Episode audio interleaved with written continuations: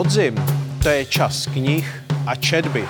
A když se bavíme o knihách a o četbě, tak v této zemi nemůžeme pominout nakladatelství Argo, které letos slaví 30 let své existence. Jakých těch 30 let bylo a jaká je ta přítomnost, o tom bude následující diskuse. O Argu budu hovořit s jeho spoluzakladatelem Milanem Gelnarem. Dobrý den. Dobrý den. A redaktorem Petrem Onuferem. Dobrý den. Dobrý den. Pane Gelnare, jak se po 30 letech podnikání cítíte? No tak trochu mě všechno bolí, ale ještě to není tak strašné, ale na to se asi neptáte. Já myslím, Neptám že se ptáte, se. jak třeba se ohlížím za, za těmi 30 lety. No, teď zrovna můj syn měl za úkol připravit na veletrh, který teď probíhá takovou jako eh, před, připravit fotky, ze kterých uděláme nástěnku z těch zhruba 30 let. A nutno říct, že mm, si člověk najednou jako rozpomněl na spousty věcí, které už dávno zůstaly zasuty někde jako eh, v, tom, v, tom, v té kůře mozkové, která už tak jako samozřejmě nefunguje jako tak dobře, aspoň u mě tedy, hmm. to znamená, eh, že cítím se dobře, protože vydali jsme přes 4 tisíce knížek, Myslím si, že některé z nich eh, jako tady zůstanou, doufám, když řeknu slovo milníky, takže nebudu úplně přehánět. Pak samozřejmě spousty jako čtiva, ale doufám, že slušně připraveného a eh, prostě myslím si, že všichni dál se kolem toho pinožíme s radostí. No, takže... Vy jste v roce 2015 svůj podíl v Argu prodal svému příteli a spoluzakladateli Jiřímu Michkovi. Tehdy jste říkal, že jste v určité depresi, mimo jiné kvůli platební neschopnosti nebo nekázni, přesněji řečeno, no. knihkupců. Eh, tahle ta chandra vás přešla? Hmm. Ono to celé nakonec, když jsem z toho vybředl, tak se ukázalo, že to je trošku jako jinak, že tohle mm, byl vlastně takového něco, jako řeknuli, falešný rozvod tak něco tak. Jo, byly to no, čistě hlavně osobní problémy, které jsem ovšem řešil blbě a dodnes toho lituji. Takže litujete toho, že, Ještě, že, že jste už jenom ředitelem a nikoli též spolumajitelem Již od druhého dne a více o tom nemluvme. Dobře, přejdeme do současnosti. Argo se vždycky vyznačovalo mimo jiné tím, eh, že vydávalo spisy některých erbovních autorů. Hermann Hesse, Kerouac, Orwell. Máte před sebou, nebo vidíte ještě nějaký takovýhle základní kulturní dluh, který byste rádi splatili, pane Onufere? Těch dluhů by byla strašná spousta. To, ale jak, jak si člověk dokáže představit, tak vydávat nějaké spisy je běh na dlouhou trať, ekonomická sebevražda. Občas se samozřejmě najde výjimka, ale ale obecně platí, že ehm, těmhle náročným edicím a náročným eh, textologickým projektům prostě doba tolik nepřeje, takže vydávat v dnešní době něčí spisy je něco jiného, než, to, než řekněme v roce 2000 nebo Čím si to vysvětlujete? Letech. Možná menší pozorností publika, možná tím, že že taky, eh, taky je někdy větší a větší problém na, na to sehnat eh, takzvaně lidi, eh, externisty, kteří by to dobře přepravili.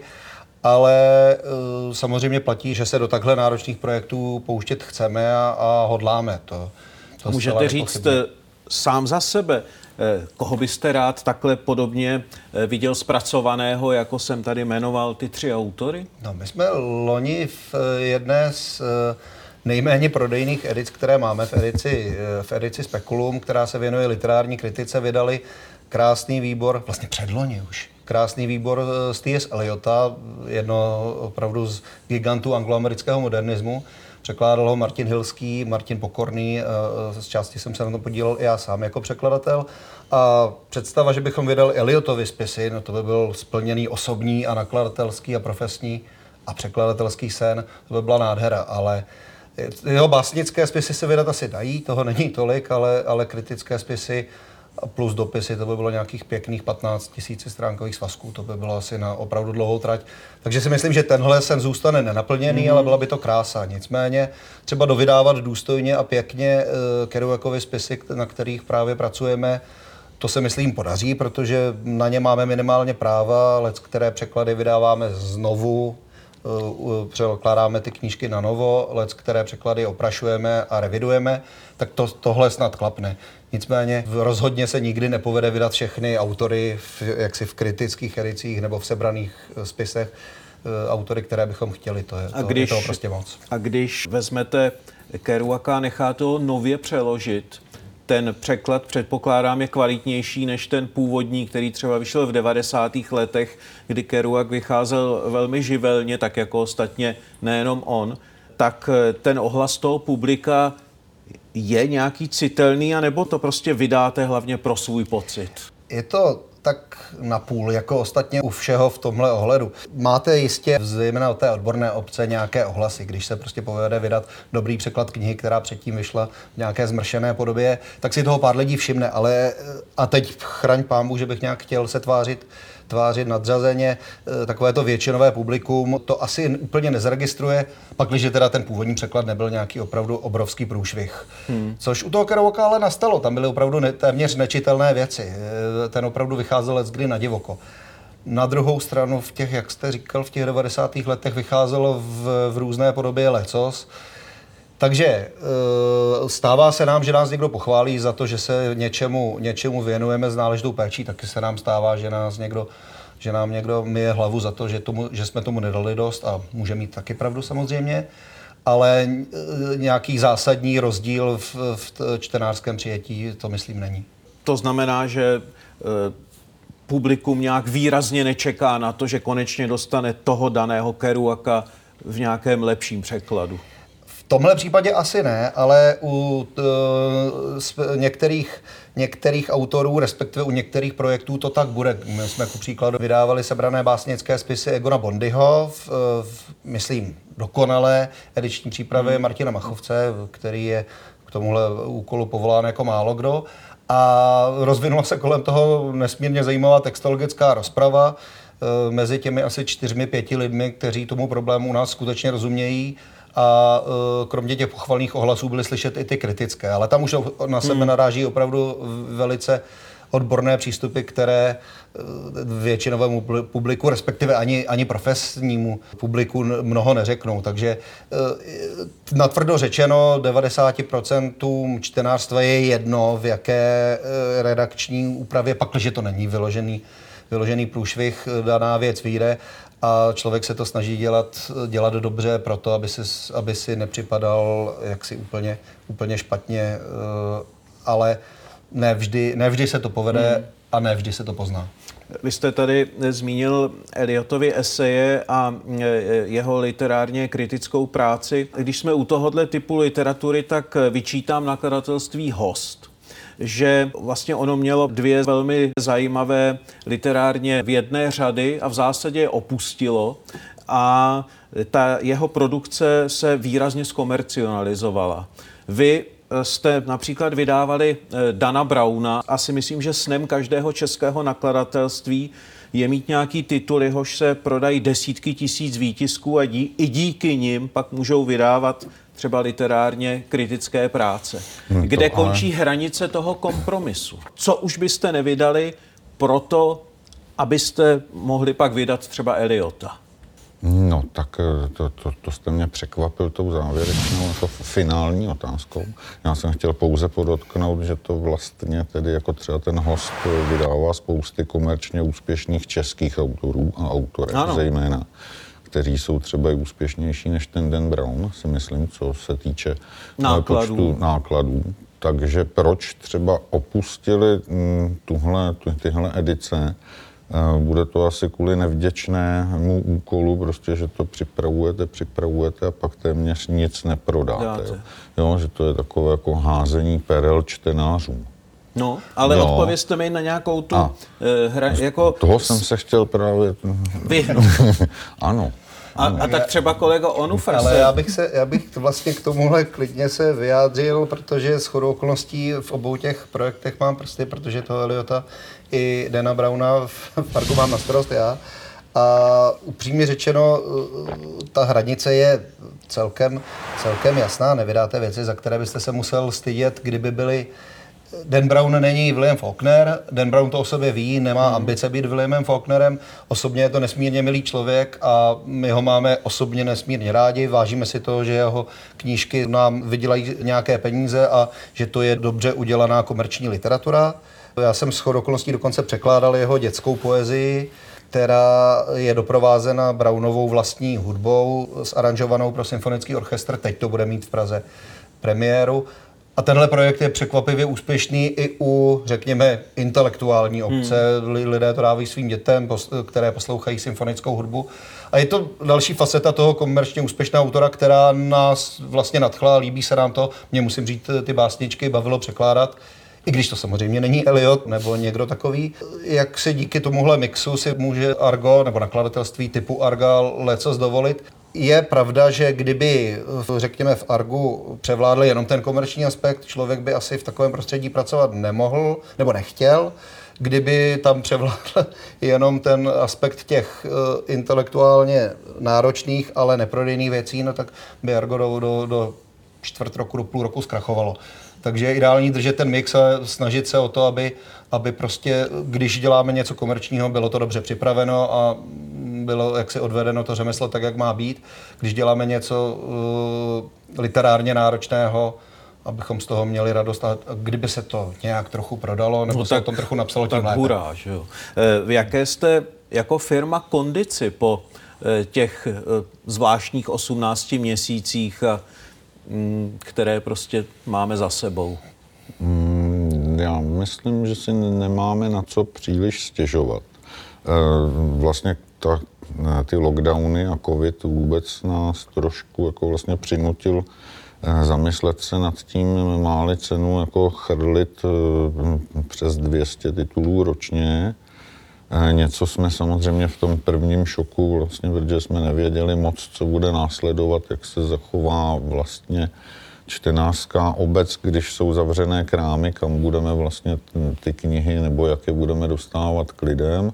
Ukázalo se, že eh, vlastně náš partnerský eh, podnik Kosmas eh, má velice silný e-shop, takže se podařilo tuhle dobu překlenout, přežít. My jsme snížili vlastně počty výtisků od prvních nákladů, hmm. které jsme, eh, prostě jsme to museli přehodnotit. To Kolik, znamená, o, o kolik to procentuálně je to snížení? Hmm, tak o třetinu. Jo, To je od o dost. každého. To je, to je poměrně dost, protože vlastně ta práva, která my často nakupujeme v zahraničí, tak byla domlouvána na předcovidový stav. To znamená, že dražší zálohy a, a tak dál. To jako víceméně, že mm, rozpočítáváte fixní náklady takzvaně do menšího počtu výtisků. Hmm. Zároveň vám dneska, zejména eh, jako eh, další prostě mm, eh, všechno ostatní vlastně roste cena papíru a navíc ten papír není. Jo, To jsem se chtěl zeptat. Postihlo to i vás? Hmm. No. Stěžují si eh, nakladatelé jednak na papír a jednak na lepenku, že jo, na, na, na vazbu. Eh, Hmm. A říkalo se, že se odloží výroba až několika desítek titulů. Eh, Vás se to taky nějak dotklo? Hmm. My rozhodně budeme muset odložit prostě mm, před Vánoci samozřejmě, kdy je ten, kdy teda připravujeme eh, takzvaně to krém de la crème eh, na, na, eh, Na poslední týdny. No, eh, jasně, na poslední týdny, tak eh, jako prostě mm, zatímco před tou krizí nebo ještě v loňském, v loňském podzimu eh, se dalo říci, že když jste dal data tisková do tiskárny, tak oni do 14 dnů začali tisknout a, a přivezli vám knížku. Teď se čeká 5-6 týdnů na papír. To znamená, že a ještě není jisté, že ten Že ten bude. bude. Jo, už se nám to stalo. Nebo prostě nám řekla tiskárna, nezlobte se, ale tahle domluvená cena už prostě nemůže, my to za to nemůžeme dělat. Musíme jít nahoru, protože papír už neseženeme za tu hladinu, na kterou jsme vám, vám dávali vlastně hmm. nabídku. Takže je to trošku komplikovanější a my budeme rádi, když prostě vydáme to, co vydat takzvaně musíme, protože máme taky vlastně nějaký, eh, pohybujeme se v právním rámci, to znamená, že máme práva na jenom na nějakou dobu, máte vydat knihu třeba do 12 nebo do 18 měsíců, měsíců. od podpisu smlouvy, což často je velmi šibeniční a nebo prostě máme i dotované vlastně tituly, což se týká zejména našich historických edic, a nebo původní české prózy. Na které jsou vázány granty. Že? Přesně tak, nebo na lepší, lepší tituly literaturu, dětské knihy. Takže vlastně tam musíme teda napřít ještě v několika případech e, síly, abychom to nějak vyřešili, anebo budeme muset ty granty vracet. Jak vás a tak... žádat třeba o prodloužení, což e, nutno říct, že naštěstí tomu teda teďka ministerstvu jako vychází vstříc. Co Jak jsem vás slyšel. tak poslouchám, tak eh, z toho mi teda v téhletý rovnice, kterou jste tady eh, položil na stůl, tak mi vyplývá jasně, že se prostě musí zvyšovat ceny těch knih. Jistě. Eh, kdysi před, no kdysi, já nevím, řekněme před deseti lety byla jakási psychologická hranice za běžný, běžný titul, řekněme ne nějakou výpravnou publikaci speciálního druhu 300 korun. Hmm. Dneska je ta hranice kde? Já si myslím, že za běžnou beletrii, třeba překladovou, ale už i nepřekladovou, prostě je, je to koruna 50 za stránku až dvě koruny za stránku, bych to tak jako viděl. Jo? Prostě většinu kalkulací... Prostě 30 stránková knížka je 449 korun. Minimálně 400 a nebo 450 prostě korun. Pokud třeba máme nějaké tituly, pokud je to, je to Švédsko, Holandsko nebo pár severských zemí, eh, tak tam člověk třeba dosáhne Eh, na nějaké granty, které pokryjí část překladu a pak je to něco veselější i, i s tvorbou ceny, ale jinak jako v zásadě je to prostě takhle. Jako 250 stránek eh, tiskové, tisk, tiskových znamená tak jako 350 korun hmm. prostě v, v knihkupectví. Je to z toho důvodu, že vlastně eh, my jsme celá léta dělali knihy v nějakém určitém nákladu a věděli jsme, že třeba ty knížky budeme mít na skladě dva, tři, ale i třeba pět, sedm let. Jo, protože, vlastně určitý typ No, no, no, přesně tak, historický práce. No a potom vlastně, když uh, tahnete to za sebou jako kouli, protože vlastně ty náklady za neprodané, vydáte, dám příklad, tisíc výtisků knihy, prodáte během prvního roku 500, a pak už to jenom tak jako kape, tak vy si vlastně v tom roce můžete oproti daňovému zatížení, oproti daním započítat jenom náklady, eh, které jste realizovala prodejem toho těch 500 kusů. Hmm. To, jsou, to jsou řádově miliony, které my si nemůžeme započítat proti daním. Hmm. Jo, proti tomu, co potom bychom si o to snížili daně. E, jednou... Takže tím jsme to, pardon, no, no, no. jenom vlastně i v té době covidu přehodnotili, že tohle už dělat nemůžeme a musíme dělat právě proto nižší náklady a tím pádem dražší knihy a vlastně spíše doufat v to, že třeba některé knihy budou úspěšné a uděláme dotisky. Hmm. No. K vaší prestiži patří edice a zároveň ty edice to je vlastně vydavatelsky nevděčná role, protože vezmu si vaší edici SSP, eh, což byla vlastně současná světová próza, která vypadala jako prestižní a navazující na odeonskou edici soudobá světová próza. No ale v roce 2016 jste tu edici ukončili a vlastně takovou erbovní edicí, která zůstává, je AAA, edice angloamerických autorů, kterou založila vaše bohužel zesnulá redaktorka Eva Slámová. A vy jste to založil edici angloamerických básníků. Tak eh, jak v téhleté ekonomické řežbě, v těchto těch stížených podmínkách, kdy ty edice jsou na tom vlastně, sám jste to na začátku říkal, čím dál hůř, tak co vás vedlo právě k A a B, neboli k té edici angloamerických básníků? No, já bych ještě měl dodat, eh, dodat že jsem ještě dokázal eh, naše vedení v čele s, s mým šéfem přesvědčit k třetí edici, kterou jsem, doteď mě mrzí, že jsem si to neprosadil, chtěl nazvat AAC, jako ten angloamerický criticism, že aby byla legrace, když už, ale nakonec se ta edice jmenuje jinak, ale vychází v ní vlastně anglofonní a a čeští anglisté. Eh, je to eseistická a literárně kritická edice věnovaná zejména eh, anglicky psaným literaturám.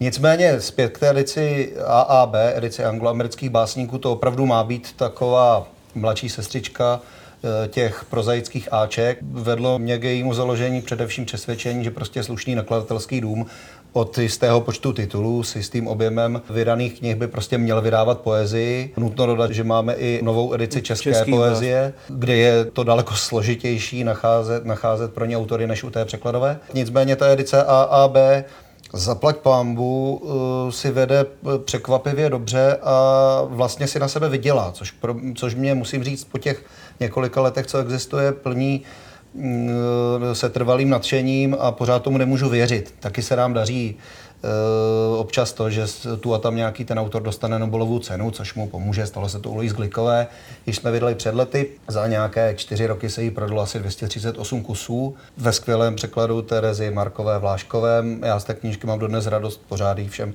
vnucuju. Nicméně samozřejmě o ní nikdo nebyl zájem. Louise Gliková poté dostala Nobelovu cenu a zbytek nákladu nějakých 700 výtisků zmizel během asi týdne a půl. Dnes už děláme druhý dotisk. Samozřejmě se nebavíme o, o něčem, co uživí takový nakladatelský dům, jako je Argo, který má poměrně vysoké náklady, ale je to příjemné vidět, že nepotřebujete občas, když se, když se zadaří a když máte štěstí, nepotřebujete, aby, aby to někdo nutně extra dotoval. Ta, ta edice na sebe prostě vydělá, e, e což je skvělé. Lze jí plnit příštích 150-200 let, protože angloamerická poezie je nevyčerpatelnou studnicí krásy a, a je velmi těžké najít pro ní překladatele a je samozřejmě velmi těžké v tom schodnu, kdy samozřejmě spoustu nakladatelské kapacity zabírají ty komerční projekty, najít čas a soustředění na něco takhle pěkného. Ale myslím skvělé, že, že ta edice funguje a uh, že to nevypadá, že by že by ji snad Argo mělo v budoucnu zrušit. Když jste tam vydali třeba mm, Ginsbergovo kvílení, vzbudilo to nějaký čtenářský ohlas, nebo už to bylo nasyceno tím, co vydával eh, Odeon v edici Plamen na začátku 90. let, nebo kdy na, na konci 80. v poměrně velikém nákladu? Ta edice je založena na, na mém přesvědčení, že, že u nás vychází e, překladová poezie především ve výborech a že to je škoda, že prostě výbor je jakési gesto toho pořadatele, překladatele, které uh, nutně nemusí respektovat autorský záměr a tak, a že prostě je čistší v mnoha ohledech vydávat to po těch sbírkách tak, jak to ten autor zamýšlel. Takže my v edici AAB opravdu vydáváme sbírky tak, jak jsou. Kvílení vlastně nikdy jako sbírka uh, nevyšlo samo o sobě, vždycky ve výboru. To je jedno, že tam byla celá. Nikdy to nevyšlo jako ta jedna knížečka, která e, která v té Americe prostě vyšla u Ferlingettyho v, tě, v té edici Pocket Poets, že jo, básníci do kapsy. A my jsme se rozhodli to udělat jako, jako ten svazeček a pokračovat v něm. A přestože to je vlastně páté vydání téhož překladu Jana Zábrany, i když my jsme ho poměrně masivně pro to naše vydání revidovali, Právě. tak se ta knížka, tak se ta knížka prodává prostě na to čekávání. Pořád ji dotiskujeme a držíme ji jaksi in print, nehodláme, nehodláme ji nějak stahovat, obnovujeme neustále práva, protože o tuhle knihu prostě zájem je z mnoha důvodů. Bylo by to na jiné povídání, proč u nás hmm. Ginsberg takhle frčí, ale eh, my jsme nedávno v Ginsbergovi pokračovali v jeho proslulou následující sbírkou Kadiš, taky v překladu Jana Zábrany s tím, že poslední čtyři čísla, která Zábrana nepřeložil, skvěle přeložil Bob Hísek. A je třeba říct, že, to, že ta knižka, co se komerčního úspěchu týče, zdaleka se kvílení nevyrovná. Kvílení má prostě tu tu jedinilou pozici té knihy, která něco určuje. To též se dá říct o Kerouakovi. Na cestě. Na cestě. No. Prodáme vždycky na cestě, ale ta ostatní díla už se tak prodávat nebudou. Nicméně lze konstatovat, že třeba ten Ginsberg pořád funguje a e, protože to je skvělý básník, tak ho rádi budeme vydávat dál. A určitě Kadiš není to poslední, co, co, co bychom v té edici chtěli udělat. Hmm. 30 let je dlouhá doba a může se stát, že vlastně čtenáři stárnou spolu s panem nakladatelem. A jednoho dne čtenáři přestanou vidět nebo už nebudou mít peníze, protože jsou prostě v důchodu. A je třeba získávat nové a nové generace. Jak nahlížíte na čtenářský dorost? Jak strategicky uvažujete o tom, co se může líbit 20-30 letým, těm, kdo jsou ochotní eh, z této generace utratit za knihu peníze? No, No, my, myslím si, že teda čtenáři našeho věku, co přestanou vidět, můžou potom používat audioknihy. Ano. No, a ne jenom to, ale to byl nejsem vtip, si jist, ale- jestli no. Argo je velikým, velikým producentem audioknih. Eh, My je vlastně mm, víceméně poskytujeme naše texty Timpánu, které potom, protože to je vlastně pod jedním, pod jedním zastřešením, tak které potom nějaké naše knížky jako vlastně převádí. No, do ale zpět podoby. k těm- Ale zpět teda k tomu. Na, mm, já jsem asi, myslím, v Argu druhý služebně nejstarší po Jindřichu Vackovi, co se týče věku, co, což je náš jako skvělý vlastně kolega, překladatel a redaktor z mnoha jazyků, románských a tak dále. A je pravda, že třeba Argo zatím eh, má, eh, nebo jeho, jeho síla je v redaktorech, kteří, kteří nedávno dosahli, jako, eh, řekl bych, jako středního věku, nebo tak brzy možná do něj vklouznou. A máme tam tedy jako vlastně jednu nebo dvě dorostenky. A eh, zamýšlet se nad strategií, jako mm, nevím, zatím jsem to nedělal, já hmm. osobně, to jste mě nachytal na švestkách, jako, jako zatím jsme rozhodně necílili na další, na další generace, já tedy, kdybyste se mě, kdybych měl teď říct nějaké jméno autora, kterého třeba jako takzvaně mm, milují až žerou, jako čtenáři kolem 20 let, tak asi eh, nebudu vědět a půjdu brečet do kouta. No mě Jo, zajímá, ale- ta, pa- pardon, jenom mě zajímá tahle ta, eh, nemusíte být konkrétní, ale jestli tam dochá, došlo třeba, když se, když se dohaduje, co, se, co by se mohlo vydat a eh, co zařadit do edičního plánu, tak jestli třeba někdo z těch mladších kolegů tam neprosazuje něco, co už jde mimo vás. To zcela jistě. A dochází k nějakým, eh, řekněme, generačním střetům eh, o ten nebo onen titul. U nás to takhle jako úplně nechodí, že bychom měli jako velký chural, kde bychom se eh, vlastně bavili o tom, co budeme, co budeme dělat. Jo, to, to nastane málo kdy. Máme takové jako redakční schůzky v jedné blízké hospodě u Arga, jednou za měsíc, kde se řeší buď provoz, nebo, nebo i takovéto záležitosti. A takže většinou je úkolem redaktorů u nás přesvědčit nás, eh, otce a matky zakladatele, že titul, který nám nesou, eh, má smysl, trochu nám ho popíšou, hmm. založí do systému a my to potom vlastně s Hankou mm, spočítáme nebo usoudíme, jestli to má smysl a potom už vlastně teda ten titul žije dál tím životem, že se pokusíme získat práva, jede překlad a další věci. Takže nemyslím si, že by to bylo tak, jako že bychom eh, třeba cíleně vyhledávali autory, který osloví jako mladé generace čtenářů.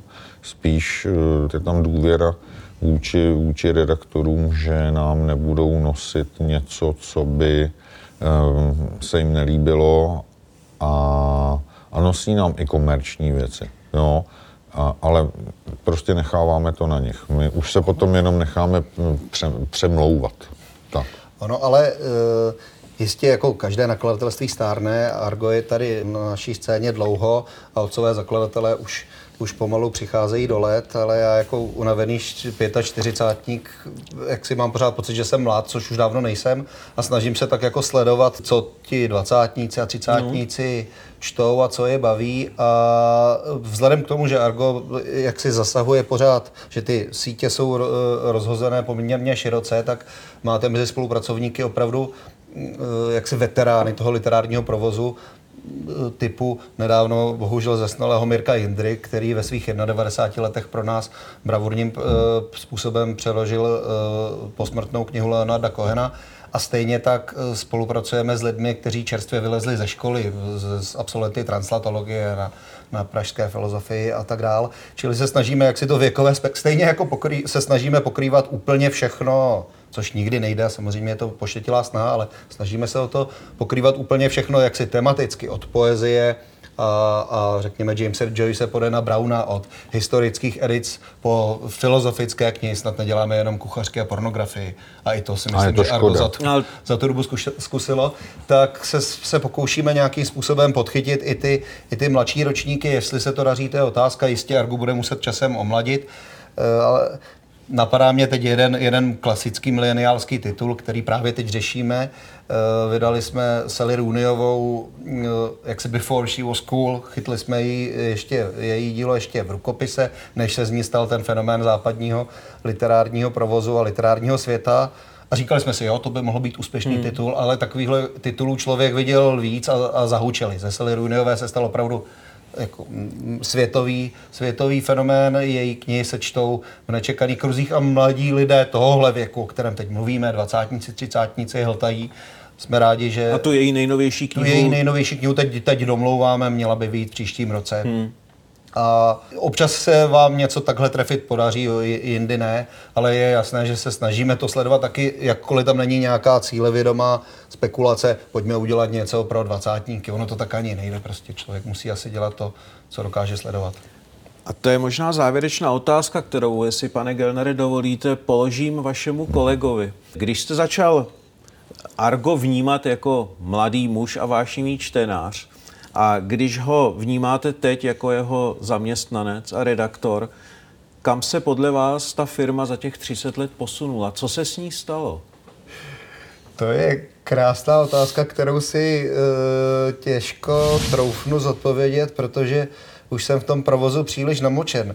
Jak si uh, mnohé, uh, mnohé ideály, které člověk o Argu choval, jistě vzali za své, ale vlastně mě po těch deseti letech, co v té firmě pracuji, překvapuje, že mnohé z těch ideálů, které jsem měl, jak si zůstaly, zůstaly nedotčené. To mě, to mě plní nadšením a spokojeností. Přece jenom vám dám poslední slova, jak říkají vždycky ty redaktorky nebo redaktoři a prosím o stručnou odpověď. Jak se vám to poslouchá? Eh, naplňuje mě to optimismem, že s námi Petr ještě nějakou chvíli bude. Já si ho pamatuju jako mladého začínajícího překladatele, který k nám přišel prosit o práci. A kterou jsem tehdy nedostal. Kterou nedostal. Eh, protože ten autor, za kterým jsem přišel, ještě nedostal Pulitzerovu cenu, měli dostat teprve za ano, dva roky. Ano, ano, a pak, ano. pak jste mi to vydali. Ale... No, ne, tak vlastně Petr nahradil do značné míry a vlastně Evu Slámovou, která tam do té doby že tvořila Argo těch 90. let, co se týče teda překladatelského hmm. rajonu, hlavně té angloamerické vlastně prózy. Už na to není sám, jako je tam, je tam vlastně víc anglistů nebo amerikanistů a a jako mezi tím jsme se tedy trošku rozrostli a snad nám to vydrží. Myslím, že Argo je pořád, jako byť jsou tam drobné vády, tak no, vlastně takový jako kolektiv. Jo, že si myslím, že tam lidi snad chodí pořád jako ještě rádi. No, jestli vy chodíte rádi nebo neradi do práce, to je ostatně váš problém. Fakt, Náš problém čtenářů je, abyste vydávali dobré knihy a já si myslím, že dobré knihy Argo pořád ještě nabízí, tak panu Onuferovi i panu Gelnarovi děkuji za tuhle návštěvu. Díky a nashledanou. Děkujeme. Děkujeme.